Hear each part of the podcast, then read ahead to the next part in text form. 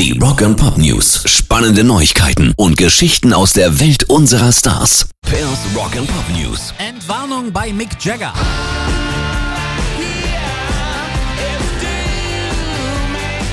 Der Stones-Frontmann ist nicht unheilbar krank oder sowas Wildes. Er braucht lediglich eine neue Herzklappe und das klingt auch erstmal härter als es ist, nämlich ein Routineeingriff, der demnächst in New York vollzogen werden soll. Die Ärzte erwarten eine hundertprozentige Genesung und auch Mick selber scheint relativ entspannt zu sein. Postete fröhliche Bilder mit seiner Tochter und wurde mit seiner Freundin beim Strandspaziergang gesichtet. Also alles nicht ganz so dramatisch, wie es noch am Anfang klang. Rock and Pop News. Wird Ozzy Osbourne doch noch ein echter Ritter? Die Britin Helen Maidiotis will mit einer Online-Petition erreichen, dass Ozzy Osbourne zum Ritter geschlagen wird. Es ist bereits ihr dritter Anlauf, den Black Sabbath-Sänger zu diesen hohen Ehren kommen zu lassen.